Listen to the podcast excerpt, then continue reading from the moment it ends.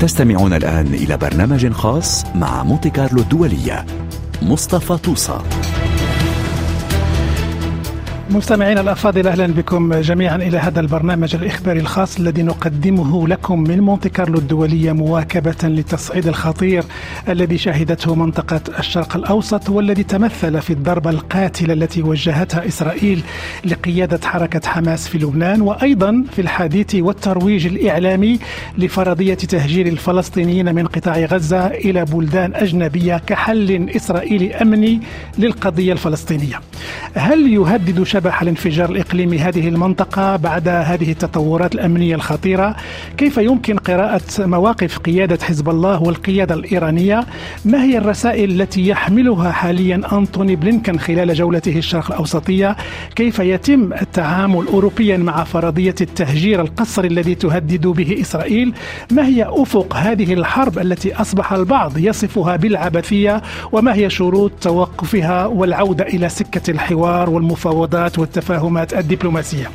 هذه الأسئلة والمحاور وغيرها نناقشها اليوم مع ضيوف مونتي كارلو في الاستوديو الدكتور إسماعيل خلف الله أستاذ علوم سياسية في باريس، الأستاذ علي المرعبي وهو رئيس تحرير مجلة كل العرب الصادرة في العاصمة الفرنسية باريس، والدكتور ماجد بودن محامي وخبير في العلاقات والقانون الدولي والأستاذ فراس مصطفى أكاديمي ودبلوماسي عراقي سابق. وعلى الهاتف الباحث الإسرائيلي الحنان ميلر ومن حيفا سيكون معنا أيضا المحلل والكاتب الفلسطيني أمير مخول. كما سنستمع لتحليل نخبة من المحللين السياسيين نذكر من بينهم الدكتور علي العنزي من السعودية علي يونس من الأردن علي الهيل من قطر ورامي القليوبي من روسيا.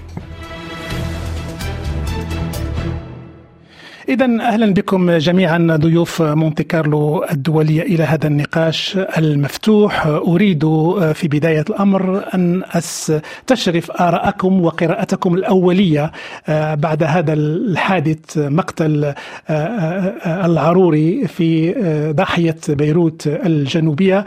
هل قرأتم فيه تحول نوعي تطور نوعي يمكن أن يضفي خطرا إضافيا على أمن واستقرار المنطقة؟ وأبدأ معك الدكتور إسماعيل خلف الله. أحيي في البداية أحييك أستاذ مصطفى واحيي زملائي والسادة المستمعين الكرام. هو عندما نرى بأن عملية الاغتيال هي ليست بالجديدة أو بالمخطط الجديد الذي اتخذته إسرائيل ضمن استهداف قيادات في المقاومة لكن الجديد في هذا نقول بأنها تتزامن مع ما يصفه الكثير من متتبعي المشهد على أنه إفلاس وأنه فشل في تحقيق ولا هدف استراتيجي أو هدف عسكري مما خطط له من خلال سواء من خلال رد الفعل رد فعل على عملية الطوفان أو أيضا قضية المخططات التي جاءت بعدها في قضية الاجتياح البري في قضية تلك المخططات التي كانت ترسم فتأتي هذه عملية الاغتيال. نعتقد بأنها يراد من خلالها أن تضاف أو تحفظ ماء وجه أو تعطي نوع من التطمين أو طمأنة للشارع الإسرائيلي الذي ينتفض ضد هذه المشاريع أو ضد يعني الذهاب إلى أو هناك غياب غياب ل يعني تسيير هذه الأزمة. لأن لحد الآن الراس الأول هو نتنياهو. نتنياهو متهم. في في سنعود إلى هذه القضايا بتفصيل الاستاذ ماجد بودن يعني قراءتك الأولية عندما تابعت هذا الحدث هل اعتبرت أن فيه نقلة نوعية منعطف كبير يمكن أن يؤدي إلى انفجار شامل في المنطقة؟ بعدما توضح للجميع أنه لا إمكانية لحل عبر الوسائل الأمنية والهجمات العسكرية. من جانب أو من آخر للقضية الفلسطينية تعمدت حكومة نتنياهو إلى التوضيح أنها ستذهب دائما في هذا الطريق المسدود طريق العنف وطريق وطريق خرق القانون الدولي. وخاصة أن محكمة العدل الدولية ومحكمة الجنايات الدولية المحكمتان بشكل في مسارين يعني متكاملين آه، انكبت على هذه القضية وهناك إمكانية بأن تصدر محكمة العدل الدولية قرارا بحماية الشعب الفلسطيني في غزة. وبالتالي هذا هو رد فعل سياسي أي هذا تطاول على محكمة العدل الدولية آه، في حين أنها آه، قانونيا لما تقدم قضية يجب على الأطراف أن تراعي وتحسب آه، مسبقا ما يمكن أن تقوله محكمة العدل الدولية وهذا يعني تعالي على محكمة العدل الدولي أستاذ فراس مصطفى الأكاديمي والدبلوماسي العراقي في باريس يعني آه، أنت قراءتك الأولية كانت هل هذا انتصار عسكري استخباراتي لإسرائيل أم تعبير عن باب مسدود وفشل وصلت فيه المقاربة الإسرائيلية إلى إدارة القضية الفلسطينية في غزة؟ يعني من خلال تاريخ أو العودة إلى تاريخ الصراع العربي الإسرائيلي والحروب اللي دارت إسرائيل دائما تستخدم أسلوب كسر المعنويات اليوم إحنا لاحظنا من بعد 7 أكتوبر ولغاية اغتيال صالح العرعور إنه الضربة القوية اللي صارت على غزة هي محاولة كسر معنويات الشعب الفلسطيني وخصوصا اللي آه، تعتبرهم إسرائيل هم موالين لحركة حماس. إضافة إلى ذلك الطريق الآخر اللي استخدمته أيضا في كسر معنويات قادة حماس من خلال اغتيال أو ضرب الشخصيات المهمة في حماس. أنا أعتبر أنه هذه استراتيجية تستخدمها إسرائيل باستمرار لأنه إسرائيل تحاول قدر الإمكان الابتعاد عن المواجهة بالبداية. تحاول استخدام القصف الجوي تحاول استخدام الحصار تحاول استخدام آه، طريقة الاغتيالات وب آه، بالابتعاد عن المواجهة البرية لأن هي تعرف لو كانت هناك أو لو وصلت إلى حد المواجهة المباشرة أو المواجهة الحربية ستكون هنالك خسائر كبيرة قد تؤجج الشارع الإسرائيلي ضد الحكومة وضد الكتل الكبيرة في الكنيست. نعم آه، الأستاذ علي المرابي آه، أذكر أنك رئيس تحرير مجلة كل العرب صدر في آه، في باريس وأنت لبناني الأصل. يعني لا شك أنك يعني عشت بنوع من الإحساس الخاص ما حصل مؤخرا عندما استهدفت إسرائيل هذا القيادي في في حماس. كيف نظرت إلى هذا الحدث؟ وهل يعني لمست فيه شيء من الخطورة على امن لبنان واستقرار لبنان. يعني بداية تحية لكم ولضيوفك الكرام. دون أدنى شك أن العملية التي قام بها الكيان الصهيوني باستهداف القيادي الفلسطيني صالح العاروري لها عدة رسائل. أول رسالة داخلية تخص الشأن الفلسطيني لأن من المعروف أن صالح العاروري كان يمثل الحالة الوسطية القابلة للحوار بين أطراف جميع المنظمات الفلسطينية وخاصة بين فتح وحركة حماس. من جهة ثانية هي استهداف داخل المربع الأمني لحزب الله وهي رسالة موجهة لحزب الله أنه نحن قادرين نوصل للأماكن اللي بدنا إياها. وهذا أيضا يحمل رسالة ثالثة أن الاختراق الأمني كان من ضمن من داخل الضاحية الجنوبية يعني الطائرات المسيرة التي استهدفت آه هذه الشقة بعملية نوعية وخلال اجتماع لمسؤولين من قيادة حماس هي يعني استندت على معلومات مفصلة وتأكيد على وجودهم خلال هذه اللحظات في المكان الذي استهدف ورحم الله الشهداء. نعم آه، دعونا الآن لإغناء النقاش. نستمع إلى آه، الصوت الإسرائيلي في هذه الحلقة ويجسده آه، حاليا الباحث الإسرائيلي الحنان ميلر الموجود حاليا مباشرة معنا على الهاتف من إسرائيل.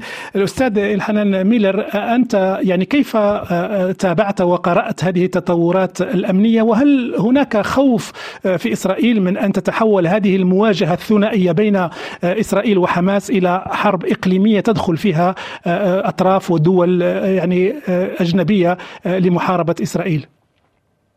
نعم شكرا لكم. اولا لا شك بأن مجزرة 7 أكتوبر كشفت ضعف في النظام الأمني والسياسي الإسرائيلي لا شك. ولكن أنا أنظر إلى الأمور بشكل أوسع. هناك آه، قاسم مشترك بين آه، ساحة ساحة غزة وساحة العراق وساحة اليمن وساحة لبنان وساحة سوريا. والقاسم المشترك هو الدخول أو آه، وجود إيران في كل الساحات. تمويل لقوى متطرفة. لا تريد أي حل منطقي وسلمي وتفكك البنية التحتية لهذه الدول سواء من خلال ميليشيات العراق أو الحوثي في اليمن أو حزب الله في سوريا ولبنان. صحيح بأن الوضع في غزة يختلف بسبب الاحتلال الإسرائيلي والظروف الخاصة في في غزة ولكن ما يمنع حل سلمي وحل منطقي للصراع العربي الإسرائيلي والصراع الفلسطيني الإسرائيلي هو تمويل التطرف الفلسطيني في غزة وتمويل حركة حماس والجهاد الإسلامي. ف نعم نعم. هناك مشكلة إقليمية ليس فقط ثنائية. نعم نعم أستاذ حنان ميلر هذا على مستوى الاتهامات الموجهة إلى إيران. على مستوى فكرة وفرضية تسفير وتهجير الفلسطينيين من قطاع غزة إلى بعض البلدان وحتى ما هناك من يقول في إسرائيل من اليمين المتطرف أن هناك مشروع إفراغ الضفة الغربية وإرغام سكانها إلى الذهاب إلى الأردن. ما جدية هذه الطروحات في إسرائيل وأن أنت الذي تعيش في هذا البلد؟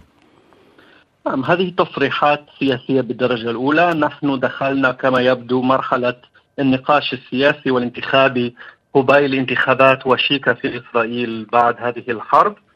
طبعا هناك آه، عناصر أو قوات آه، متطرفة تريد إبعاد الفلسطينيين عن عن مناطق سكنهم.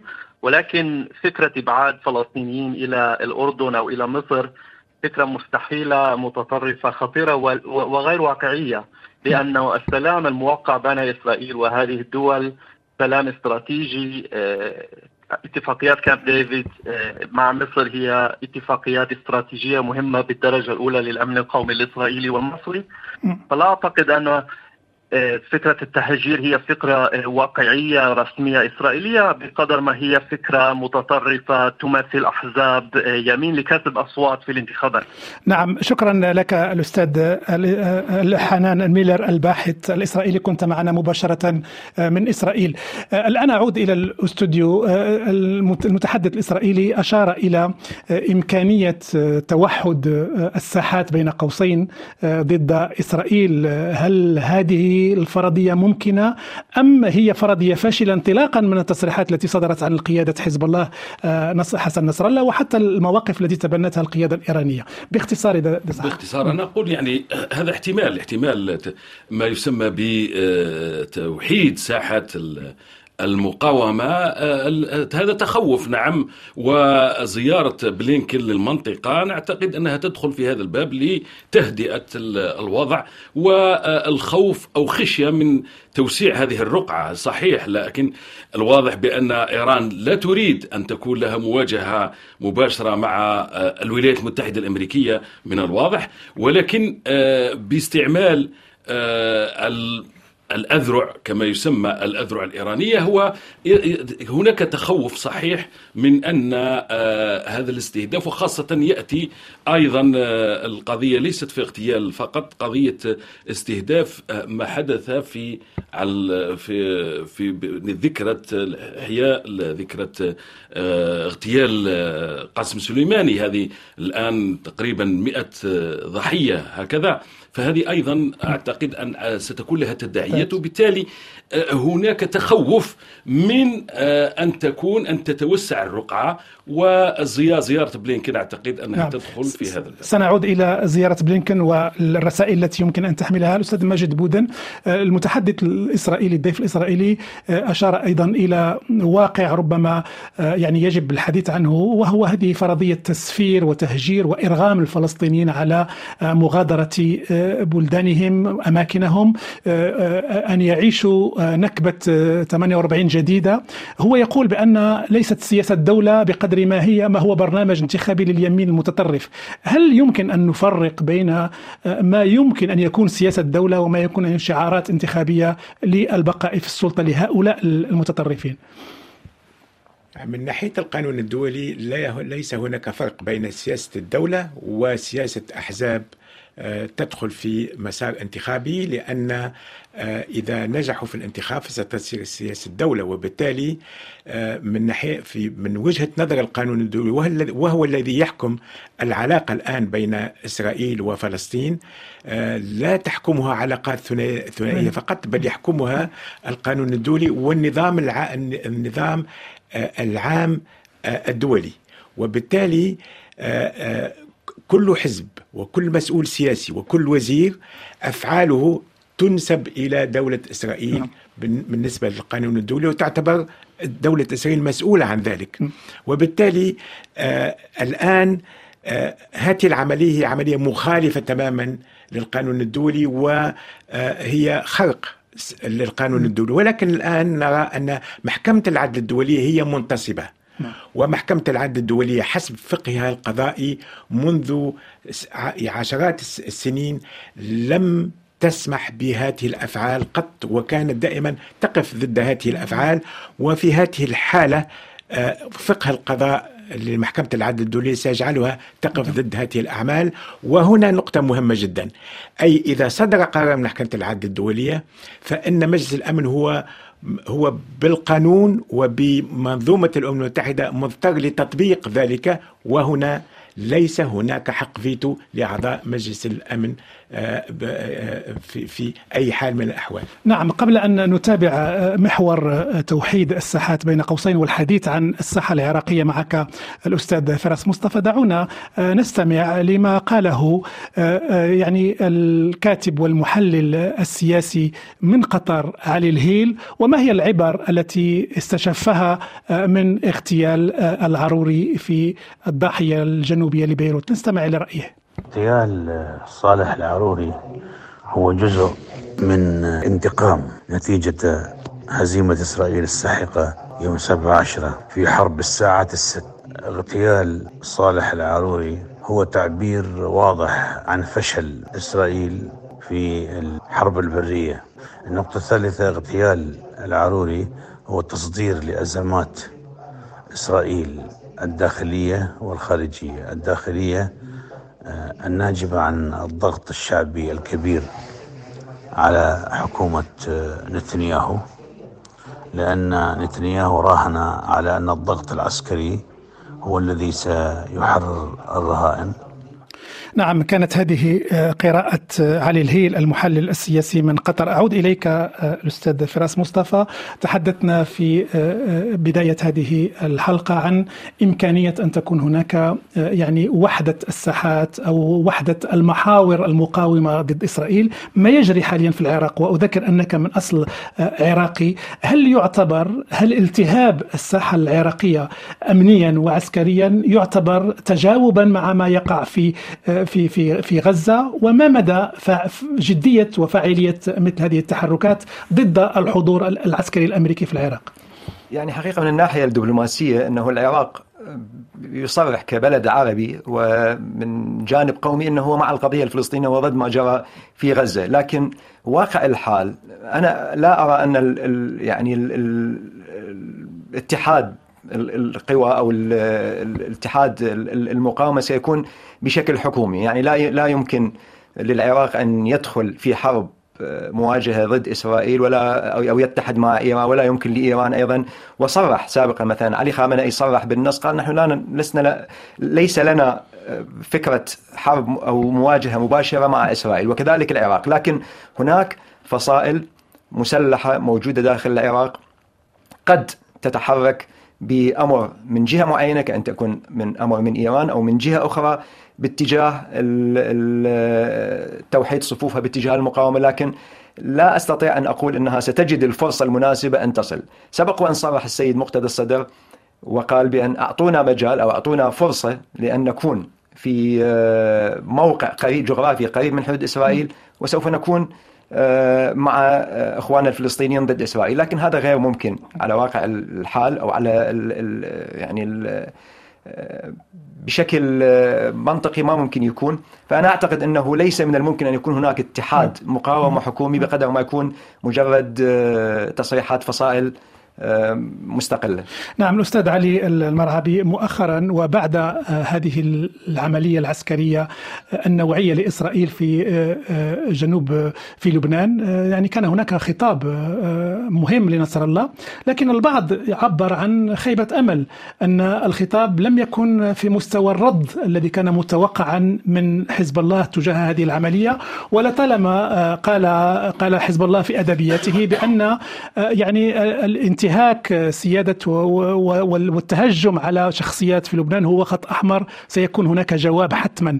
كيف تقيم أنت الموقف الذي عبر عنه حزب الله؟ وهل فعلا حزب الله عنده سيادة اتخاذ القرار؟ آه، وهل هو مرغم أن يعود إلى الاستراتيجية الإيرانية؟ يعني آه، خلينا نكون صريحين.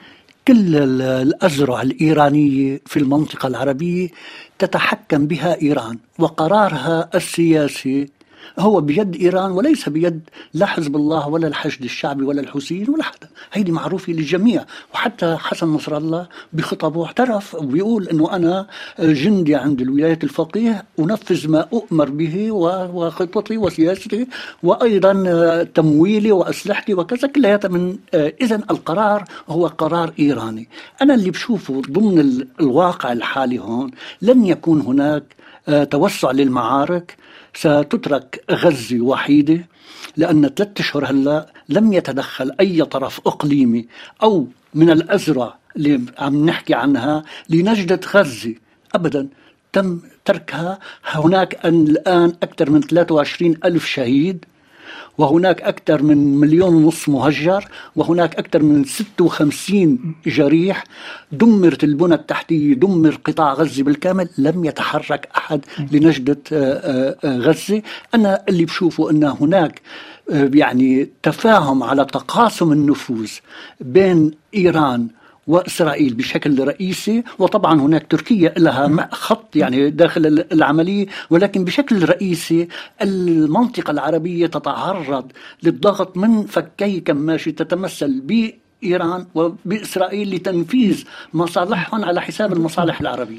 نعم دكتور إسماعيل خلف الله انطلاقا مما يقوله الاستاذ علي مرعبي هل معنى ذلك أن استباحة التراب اللبناني لن تكون له جواب أو لن يكون هناك ردة فعل آه، في المستوى وسيظهر آه، للعلن وأول وقبل كل شيء للرأي العام اللبناني آه، بأن ربما هذا حزب الله ربما فقط هو نمر من كرتون يعني ليست لديه أنياب يمكن أن يعض بها. أنا في اعتقادي أذهب إلى ما ذهب إليه الدكتور على أساس أن آه، آه، آه، والطرف الإسرائيلي يعلم هذا جيدا على أن أنا حزب الله لن تكون له رد فعل كما يسوق يعني في الإعلام أو ما يقول أن الرسالة أو رسالة أو الرد سيكون في حينه وفي وقته وفي وضعيته وفي كذا. لكن لاحظنا أنه تم استهداف عناصر من حزب الله. تم استهداف عناصر حتى من آه، من آه، الإيرانية ولم تكن هناك ردود أفعال فكيف بأن عملية الاغتيال العروري ستكون لها ردة فعل من حزب الله؟ وبالتالي نقول أنها وهذا التصريحات أو الخطاب نصر الله هو يؤكد بأنه هذا الوصف على أنه خيبة أمل حقيقة أنه لم يكن في مستوى ما كان ينتظر منه. نعم قبل أن نتحدث عن آه، يعني الرسائل التي يحملها أنتوني بلينكن آه، معك ماجد بودن. ما هي الرسائل الجديدة على ضوء هذه التطورات الخطيرة؟ دعونا نستمع إلى رأي آه، الكاتب والباحث السعودي علي العنزي حول هذا الموضوع. الهدف الرئيس من الاغتيال هو اولا خلط الأوراق وتوسيع رقعة الصراع والمواجهة من أجل هدفين رئيسيين. اولا جر الولايات المتحدة والإدارة الأمريكية وهو مهم بالنسبة للكيان المحتل لأنه بعد أن يعني فشل في تحقيق الأهداف التي أعلنها ولذلك بدأ يحاول بعد أن شعر بأن هناك تململ في الجانب الغربي من استمرار الصراع خصوصا من خلال الانتقادات الأوروبية وأيضا هناك ضغوط أمريكية لإنهاء الصراع. فبدأ في عملية الإغتيالات التي دائما ينتهجها كيان الاحتلال. أيضا أن يستفز الضفة الغربية حتى يكون هناك مواجهة بين من أجل الهدف الرئيس الذي هو هدف استراتيجي وهو التهجير القسري في الضفة وفي غزة. الدكتور علي العنزي من العربية من المملكة العربية السعودية يركز على أن من بين الأهداف هو جر الولايات المتحدة إلى هذا الصراع في المنطقة. أنتوني بلينكن وزير الخارجية يزور حاليا المنطقة ويحمل عدة رسائل. أستاذ ماجد بودن هل في رأيك انطلاقا من هذه المعطيات الأمنية التي نعيشها حاليا هل سيبقى الموقف الأمريكي على نفس الثوابت وسيبقى الدعم الأمريكي الأعمى لإسرائيل أم هناك إمكانية أن تتغير المقاربة الأمريكية وأن تغير لهجتها تجاه بنيامين نتنياهو؟ الموقف الأمريكي هو في تغير مستمر. آه لماذا؟ لأنه له آه موقف أساسي في مساندة إسرائيل مهما كان تصرف إسرائيل ولكن له كذلك بقية العالم. وفي بقية العالم السياسة سياسة الولايات المتحدة الأمريكية مبنية على احترام القانون الدولي وهي ما تطالب به في موضوع أوكرانيا وتريد تجنيد العالم ضد روسيا لأن روسيا هجمت على أوكرانيا وهذا الموقف صحيح.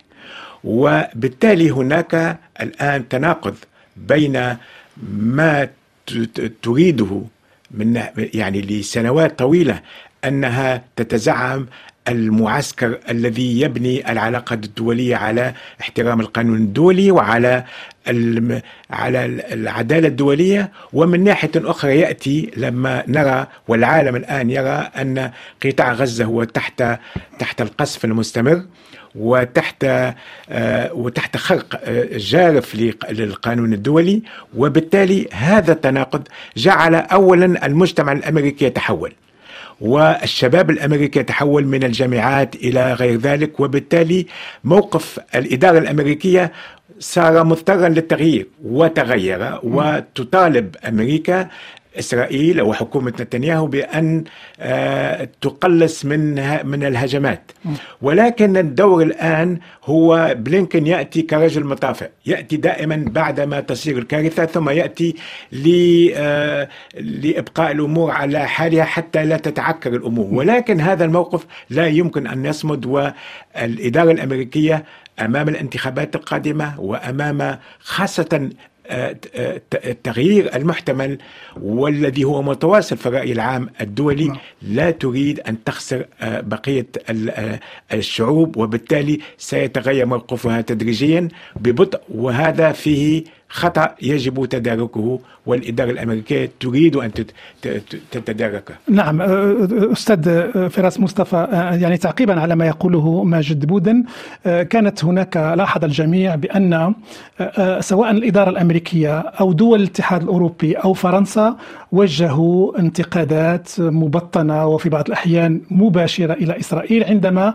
تم الحديث رسميا عن فرضية تهجير وتسفير وإرغام الفلسطينيين على مغادرة بيوتهم. في في في غزة.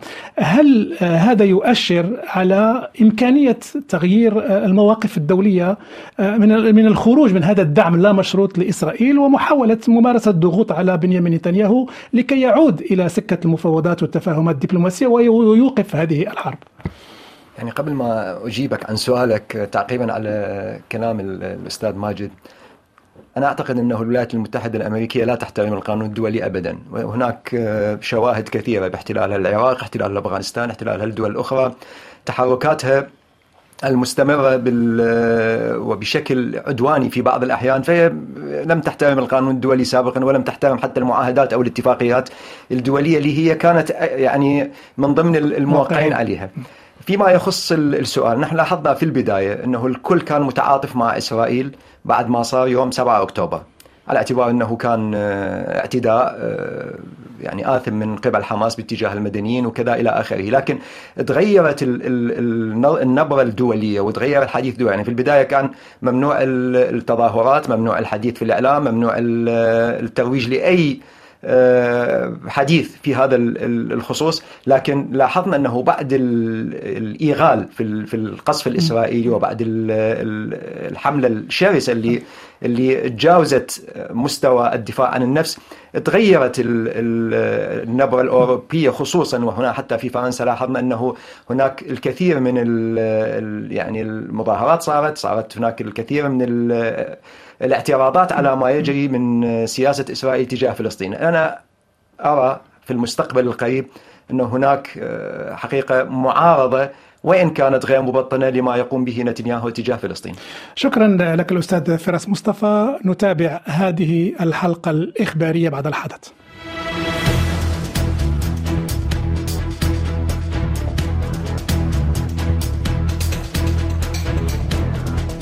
تستمعون الآن إلى برنامج خاص مع مونتي كارلو الدولية مصطفى توصى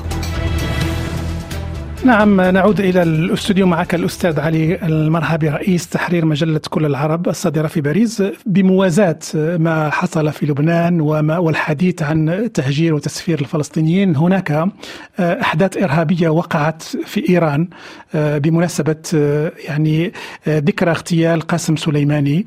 حدث يعني حدث إرهابي أدى إلى مقتل أكثر من 100 شخص وجرح العشرات. تنظيم الدولة الإسلامية تبنى مسؤوليته آه، كيف قرأت هذا الحدث؟ وهل له علاقة بما يجري بين الإسرائيليين وحركة حماس في قطاع غزة؟ يعني بداية آه، ما يسمى داعش هي حركة محكومة من الخارج وهي يعني مثل الأراجوز وقت اللي بدهم بيطلعوها وقت بدهم تختفي. إذا هي أداة لاستعمالها في مناسبات معينة وتحت ظروف معينة لخدمة أهداف معينة من وراء اللي بيقوموا هن بتشغيلها لداعش وللقاعدة آه، سابقا. آه، اللي بدي أقوله أيضا أنه ليس هناك تغيير بالموقف السياسي الدولي من إسرائيل. آه، هناك في تغيير بالرأي العام. وعلينا أن نفرق بين الموقف الرأي العام الذي بات متعاطف بشكل كبير مع الفلسطينيين وموقف السلطات المسؤولة التي ما تزال على موقفها الثابت. يتغير أسلوب الخطاب وليس يتغير الموقف الفعلي. يعني حتى الآن أمريكا وزيارة بلينكن هلا هي تأتي لتعزيز الموقف الإسرائيلي ضد الشعب الفلسطيني وليس العكس. أما موضوع الانتخابات الأمريكية القادمة فهذا بيفرض على إدارة بايدن وعلى الآخرين أن يعني يدعموا إسرائيل أكثر مع الأسف لأن اللوبي الصهيوني المتحكم بالقرار السياسي آه، آه، بأمريكا بالأعلام وبالسياسة هو يوجه الرأي العام لانتخاب الطرف الذي يخدم المصالح الإسرائيلية وليس الموقف الإنساني أو العدالة الدولية أو وكل القرارات الدولية نعم. وعندنا تجربة طويلة من 48 وما قبل 48 نعم. كل القرارات الدولية التي تصدر سواء عن الأمم المتحدة أو نعم. مجلس الأمن الدولي ضد إسرائيل لا ينفذ منها أي شيء, شيء. هناك تغطية دولية أمريكية لا نعم استمعنا في الجزء الأول من هذه الحلقة إلى الرأي آه، آه، الإسرائيلي دعونا نربط الاتصال مع الرأي الفلسطيني. معنا الكاتب أمير مخول. أهلا بك أستاذ مخول. آه، أولا ما هو تقييمك لهذه التطورات المتسارعة في أزمة الشرق الأوسط؟ وهل هناك تخوف فلسطيني من أن تذهب الأمور إلى أبعد ما هي عليه أن يكون هناك كما سبق وأن ذكرنا محاولة إرغام الفلسطينيين على مغادرة آه، منطقة غزة كيف تعيشون هذه الأجواء أستاذ أمير مخول؟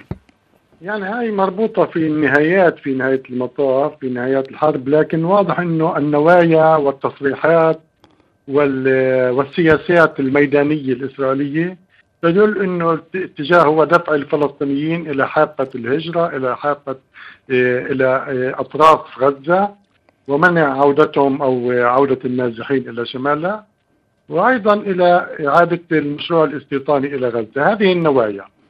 لكن هل إسرائيل قادرة أن تطبق ذلك؟ هذا سؤال آخر لأنه ليس الأمر فقط مرهونا بإسرائيل لأنه هناك لاعبين آخرين. هناك الشعب الفلسطيني هناك الموقف المصري هناك المواقف العربية الأردنية والسعودية وغيرها التي تشكل ضغطا على إيه، في هذا الصدد. نعم. لكن الجديد قد يكون موقف الاتحاد الأوروبي الذي يسعى إلى إلى استيعاب عدد كبير من الجرحى تحت مسمى المساعدات الإنسانية عم يؤدي إلى هجرة وهذه طريقة باتت معروفة يعني في في في التهجير. وهذه قد تستغلها إسرائيل من خلال فتح طريق مائي مع قبرص والتهجير من خلالها. تحت مسميات إنسانية. نعم أستاذ تحت مسم... نعم أستاذ امير أمير مخول أنت كفلسطيني كيف تنظر إلى الموقف العربي بمختلف مكوناته تجاه ما يجري حاليا هل هذا الموقف رأيك يرقى إلى مستوى التحديات أم هو موقف أو موقع انتقادات من طرف الفلسطينيين سواء كانوا ينتمون إلى إلى حماس في غزة أو إلى السلطة الفلسطينية في رام الله؟ يعني الأمرين معا. هناك تطور في الموقف العربي فيما كنا نتوقع منه مسبقا يعني. وبالذات إنه في هناك نوع من وحدة القرار العربي. في هناك كان الموقف المصري والأردني في منع التهجير عن باعتقادي إنه أساسي وجوهري جدا في منع التهجير باتجاه شمال سيناء. وهذا يعني سكر طريق مهمه جدا في منع انفاذ هذا المشروع الذي كانت الولايات المتحدة تسعى إليه وإسرائيل لا تزال تسعى إليه لكن تراجع على الأقل أو تعوق في هذه المرحلة. طبعا المستوى الثاني الشعب الفلسطيني لا يريد حربا إقليمية أيضا وليست في صالحه أن تكون حربا إقليمية في نهاية المطاف لأنه سيدفع ثمنا باهظا فيها بس تكون تغطية لتنفيذ مثل هذه المشاريع التي تحدث عنها إسرائيل وتنويها ليس فقط في غزة وإنما في الضفة. وهذا ما يجري الآن في في نعم سؤال سؤال أخير أستاذ أمير مخول. يعني على الجانب الفلسطيني نقرأ في الصحافة العالمية آه، بعض الأسماء التي بدأت تروج آه، كبديل لحماس أو كبديل للسلطة الفلسطينية. آه، نقرأ مثلا اسم مصطفى البرغوثي محمد دحلان ربما حتى مروان البرغوثي المسجون حاليا في السجن الإسرائيلي. في رأيك كيف تنظر إلى هذه الأسماء؟ وما جدية إمكانية أن, أن, أن تتبوأ السلطة بعدما تتوقف الحرب؟ يعني هناك كثير من اللغط باعتقادي في هذه المسألة لأن هذه الأسماء قد يكون بعضها معني في في مواقع وقد يكون بعضها لا. لكن هذه اللي كأنه الشعب الفلسطيني هو حجارة آه، شطرنج يعني يلعبون بها كما يشاءون. ليست بهذه السهولة. أعتقد لا يوجد فلسطيني يقبل أن يحكم غزة دون قرار فلسطيني مجمع عليه ومتوافق عليه. قرار فلسطيني رسمي ووحدوي. وبدون ذلك لن يكون هناك مستقبل لكل هذه لكل هذه الإجراءات. الموضوع ليس في في يعني إسرائيل لا تملك إنجازات تؤهلها أن تقوم بهذا الدور أن تفرض هذا الدور. بما فيه بما طرحه في الأمس وزير الأمن لأنه هي أشبه يعني بمقولة عصفور باليد ولا عشرة على الشجرة وبينما العصافير كلها لا تزال على الشجرة ولا يمكن هندسة كيف سيكون مصيرها من قبل لا وزير الأمان ولا حكومة إسرائيل. وهذه لا تزال آه، رهانات. أعتقد أنها آه، لا تصمد أمام النتائج النهائية للحرب. نعم شكرا. وعندها ستحسم الأمور وليس قبل ذلك. نعم شكرا لك الكاتب الفلسطيني أمير مخول. أعود إلى الاستوديو مع الدكتور إسماعيل خلف الله وأريد رأيك. تحدثنا عن الموقف المصري. في رأيك ومن خلال قناعتك ونظرتك السياسية هل كان الرئيس عبد الفتاح السيسي على حق عندما قرر عدم فتح يعني معبر رفح لخروج الفلسطينيين من غزة هروبا من الحرب؟ الحرب ودخول ويدخلوا إلى مصر، هل كان على حق؟ هل هذه هل هذا قرار استراتيجي صائب في رأيك؟ هو من الواضح جدا بأن المخطط الأول هو كان والمبني على العملية العملية الإسرائيلية في غزة وهو تهجير هو التهجير بطرق متعددة ومن بينها أن إيجاد هذا الحل وهو إخراج الفلسطينيين إلى صحراء سيناء نعتقد بأن القيادة المصرية في قرارها في عدم الانسياق وراء هذا هو آه، إحباط و آه، يعني غلق الباب أمام تنفيذ هذا المشروع. وبطبيعة الحال الموقف المصري والموقف الأردني كان قد ساهم بشكل أو بآخر على عدم تنفيذ هذا هذا المخطط. نعم هناك دولة عربية أو حركة عربية هي الحوتي دخلت على خط هذه الأزمة وأصبحت يعني تقصف البواخر التي تعبر باب المندب وتهدد الملاحة التجارية في البحر الأحمر. أستاذ مجد بودن كيف قرأت هذا التحرك؟ وهل يمكن أن يؤتي ثمارا سياسية ويشكل عامل ضغط على المجموعة الدولية لكي تهتم بجدية لإيجاد حل لهذا النزاع الإسرائيلي الفلسطيني؟ يعني هذه هي مناوشات لأنها لم تكن بدرجة كبيرة أنها أن يكون لها وزنا في آه، قلب آه، آه، يعني موازين القوى بالمنطقة. ولكن دائما يجب الحذر لما تتحرك قوة مهما كانت على الصعيد الدولي. يجب إذا أرادت الاستمرار أن تحترم القانون الدولي. بقطع النظر إذا كانت الولايات المتحدة تحترمه أم لا الولايات المتحدة الأمريكية في كل بياناتها تحترم القانون الدولي ولكن في بعض الأوقات لا, لا, لا تحترم القانون الدولي. هذا لا يعني أنها لا تنادي باحترام القانون الدولي. رأينا مؤخرا أن آه، إذ لما آه، السلطة الفلسطينية تطالب بتنفيذ القانون الدولي والاتكال على القانون الدولي كانت إسرائيل لا تبالي بذلك. ولكن مؤخرا تقول إسرائيل وحتى وزير الدفاع الإسرائيلي وزير الحرب الإسرائيلي يقول أن حماس تخرق القانون الدولي. وبالتالي أمام محكمة العدل الدولية ومحكمة الجنايه الدولية كيف تتصرف المحاكم في هذا الشأن؟ لما تجد أن الطرفين يلتجئان إلى نفس المعايير فأنها تعتمد المعايير كاتفاق.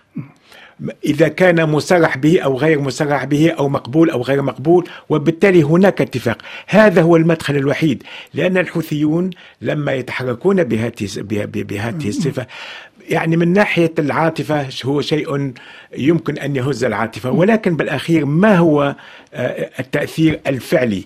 لأن نتذكر أن الولايات المتحدة الأمريكية دخلت الحرب العالمية الأولى ليس لمساندة شق أو آخر لأنه وقع المساس بحرية الملاحة. نعم. وبالتالي هذه مسألة تايوان هي مبنية على مسألة حرية الملاحة. وهذه أساسيات في القانون الدولي. وبالتالي الآن يجب أن نرى أن كل هذه هي مناوشات ولكن ليس هناك استراتيجية حربية أو عسكرية وغير ذلك. وبالتالي يجب النظر كيف نتعامل لإيجاد حل نهائي لهذه المسألة بخلق موازين قوى صالحة ولكن دائما على أساس القانون الدولي. نعم قبل أن أطرح السؤال على الأستاذ فراس مصطفى لمعرفة هل المجموعة الدولية أوروبية وأمريكية قادرة على تقديم معالجة عسكرية لظاهرة الحوثي ولمنعها من تهديد الملاحة الدولية في باب المندب. دعونا نستمع إلى ما قاله المحلل السياسي رامي القليوبي الموجود في روسيا والذي تحدث عن أنه لا يتوقع أي تأثير جذري لاغتيال العروري لأن إسرائيل قوة نووية لن تتورط إيران في مواجهتها.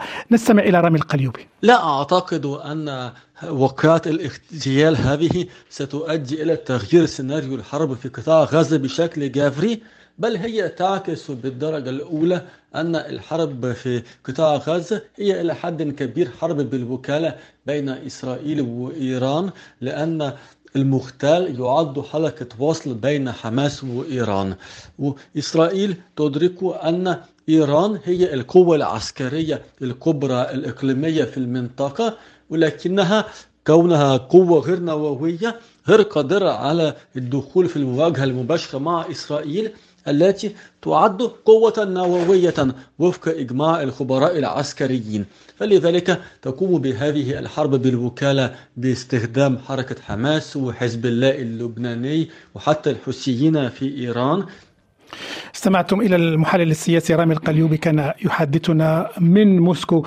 أستاذ فراس مصطفى يعني بخصوص ضرورة أن تتعامل المجموعة الدولية لوضع حد لهذه التهديدات الحوثية للملاحة الدولية هناك صعوبة في إقامة هذا التحالف الدولي في إيجاد خط يعني واضح التعامل مع مع الحوثيين آه، في رايك أين تكمن آه، التناقضات التي تفرمل بين قوسين هذه المقاربة العسكرية؟ وايا كانت التهديدات وايا كانت الجهة التي تهدد الملاحة الدولية ومثل ما تفضل الأستاذ ماجد إنه هذه التهديدات اللي صارت لم تكن بذلك المستوى الذي يهدد الملاحة الدولية بشكل عام، لكن وفقا للقانون الدولي والمعاهدات والاتفاقيات الدولية لو وصل الحال إلى تهديد الملاحة الدولية أو تهديد السلم الدولي. بالتأكيد سيكون هناك اتفاق عن طريق مجلس الأمن باتخاذ قرار بتشكيل آه، قوة عسكرية دولية آه، تحد من الاعتداءات على الملاحة الدولية وتحد من آه، تهديد السلم الدولي. فبالنتيجة لو وصلت هذه التهديدات إلى هذا المستوى أنا أرى أنه سيكون هناك قرار دولي أو إجماع دولي لحماية الملاحة الدولية وحماية السلم الدولي سواء في المنطقة اللي فيها الحوثيين أو سواء كانت عن طريق الحوثيين أو غير الحوثيين. نعم أستاذ علي المرعبي نعود حاليا الآن إلى الداخل الإسرائيلي. هناك من يعتبر ويقول بأن إسرائيل آه، لن تتراجع عن سياستها بسبب الضغط الدولي الأمريكي والأوروبي ولكن ربما قد تتراجع لأسباب داخلية. من هذه الأسباب هناك من يقول ويكتب بأن الهجرة المضادة التي أصبحت تعيشها إسرائيل هناك العديد من الإسرائيليين الذين بدأوا يفرون بين قوسين من إسرائيل ويعودون إلى الدول الأوروبية. هناك أيضا الفاتورة الاقتصادية لهذه الحرب على المستوى المعيشي الإسرائيلي. هل مثل هذه العناصر يمكن أن تؤثر في قرار الحرب, الحرب والسلم لدى نتنياهو؟ يعني حتى نكون واضحين من البداية كل الأطراف السياسية داخل الكيان الصهيوني هي تعمل بنفس الأسلوب لمصالح الكيان الصهيوني. الفرق بين الطرف اليمين المتطرف والطرف ما يسمى اليسار حزب العمل أو غيره هو انه واحد بيحط قفاز حديد بإيده وبيضرب الفلسطينيين وواحد بيحط قفاز حرير بإيده وبيضرب الفلسطينيين ولكن الضربه واحدة. الآن داخل المجتمع الصهيوني أكيد هناك تبعات لحرب غزة التي استمرت آه، لثلاث أشهر حتى الآن والكيان الصهيوني مش متعود على الحروب الطويلة الأمد، كل حروبه كانت خاطفة وقصيرة يحقق فيها انتصارات معينة بسبب ظروف ما. ولكن الفاتورة تكبر بالاقتصاد. هناك الاحتياط الذي اضطرت إسرائيل تجيبهم من سوق العمالة عندها للجيش. أيضا هناك التراجع آه، التبادل التجاري الدولي آه، بينه وبين الدول الأخرى. كل هذه العوامل هي تفرض نوع من الضغط على الكيان الصهيوني ولكن أمام المصالح الاستراتيجية البعيدة المدى لهذا الكيان فهن بيتنازلوا عن خسائر اقتصادية وعن خسائر في سوق العمل لأن حتى مسألة البواخر استهداف البواخر بالبحر الأحمر هي آه، تحمل ضرر لمصر بنسبة 90% بينما لإسرائيل 10% إذا حصل لأنه مصر تعتمد على عبور قناة السويس لتمويل اقتصادها بشكل رئيسي وبنشوف أنه هناك مئات السفن التي حولت مجار مسارها من البحر الأحمر عبر رأس الرجاء الصالح صالح. نعم. نعم أستاذ دكتور إسماعيل خلف قبل أن أطلب منك رأيك وتقييمك للزيارة التي يقوم بها حاليا جوزيف بوريل إلى لبنان وإلى المنطقة والموقف الأوروبي دعونا نستمع إلى رأي وقناعة المحلل السياسي علي يونس من الأردن. فماذا قاله لمونتي كارلو. في الواقع أن اغتيال السيد صالح العروري في بيروت سوف يكون له تداعيات كبرى ليس فقط على حركة حماس ولكن على الدول العربية القريبة من إسرائيل وفلسطين. آه، وهذا يهدد بتداعيات خطيرة على الإقليم ككل وعلى علاقات الدول العربية مع إسرائيل أو مع الدول الغربية. فإسرائيل كما هو معلوم آه، قد هددت قيادات حماس السياسية والعسكرية بالاغتيال آه، وحتى إن كانت في دول عربية قد تكون صديقة لإسرائيل أو متحالفة مع إسرائيل. آه، وهذا مما يربك هذه الدول وقد يظهر أنها عاجزة وضعيفة أمام شعوبها وأمام شعوب المنطقة وهذا يسبب لها الإحراج الكبير. أما بالنسبة لحماس فهذه فهذا الاغتيال هو ضربة معنوية كبيرة للحركة لا شك. التي لم تفقد أي من قيادات الصف الأول كمحمد الضايف أو أو السيد السنوار. نعم كان هذا الأستاذ علي يونس محلل سياسي من الأردن.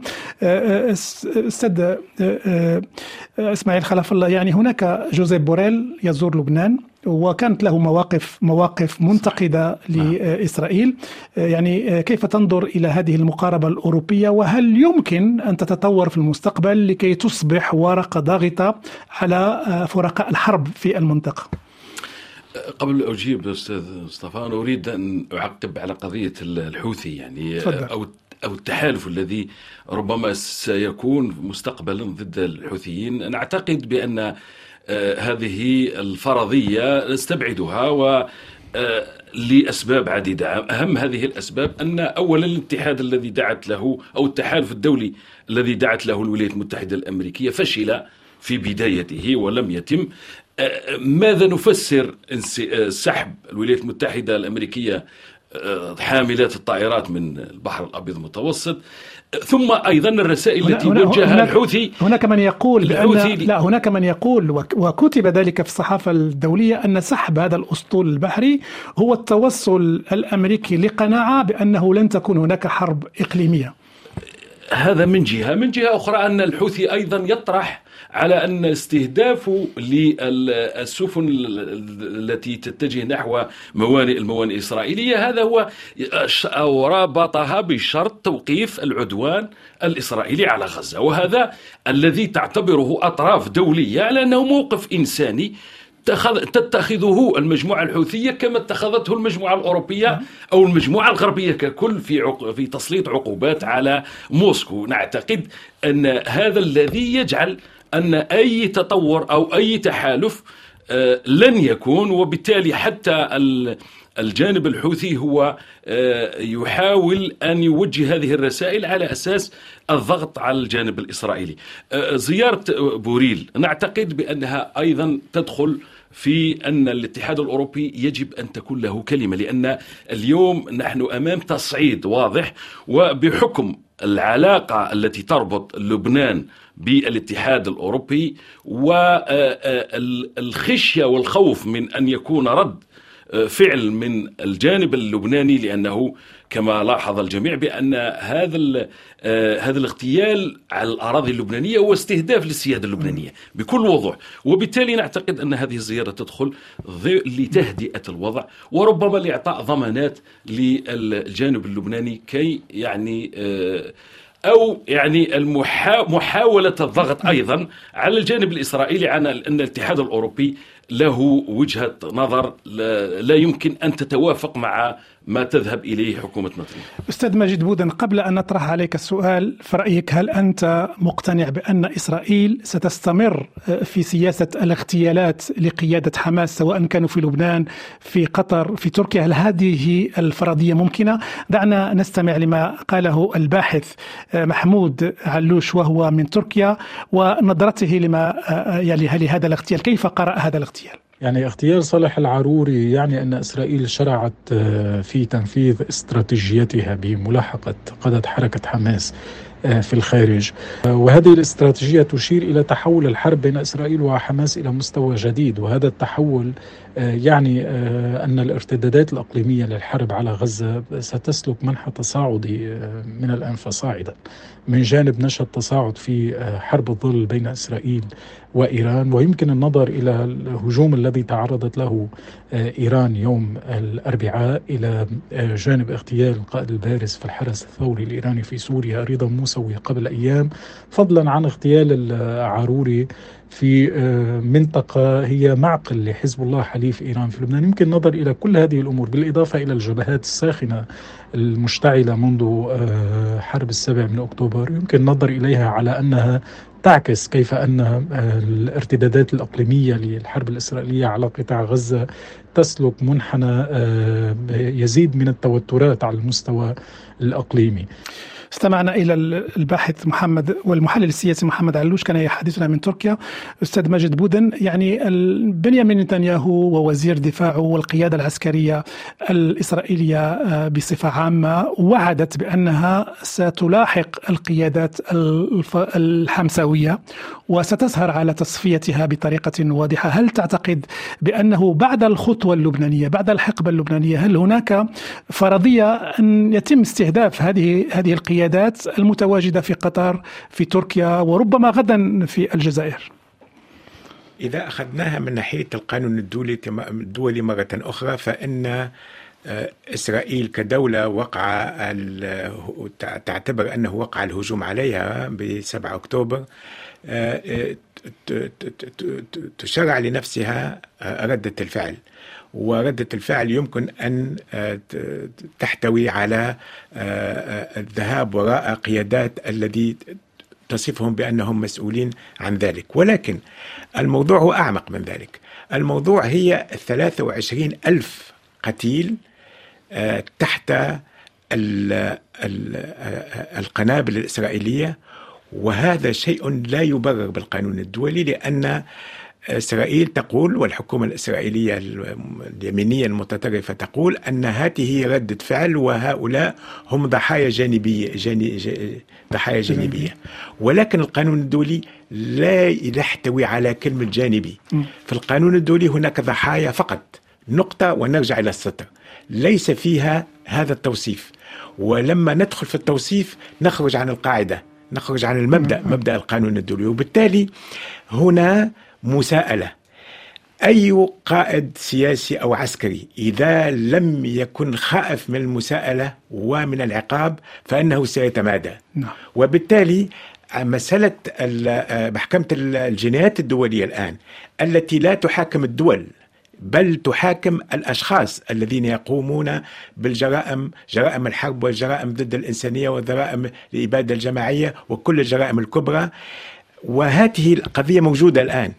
والمدعي العام ينسق آه، لإثبات الأدلة وبالتالي آه، هناك تكتيك نعم. يمكن أن يطول في هذه العملية وإن طالت هذه العملية ستزداد أعداد الضحايا نعم. وبالتالي يجب تقليص ذلك ثم موضوع محكمة العدل الدولية التي ستسائل إسرائيل كدولة. ومن هنا إذا كانت هناك مساءلة ومحاسبة فإن وإذا صدر قرار بحماية الشعب الفلسطيني فإن هذه العمليات ستتوقف. أه، دعنا نبقى على على أه، محور أه، يعني الاغتيالات والتصفيات الحمساوية.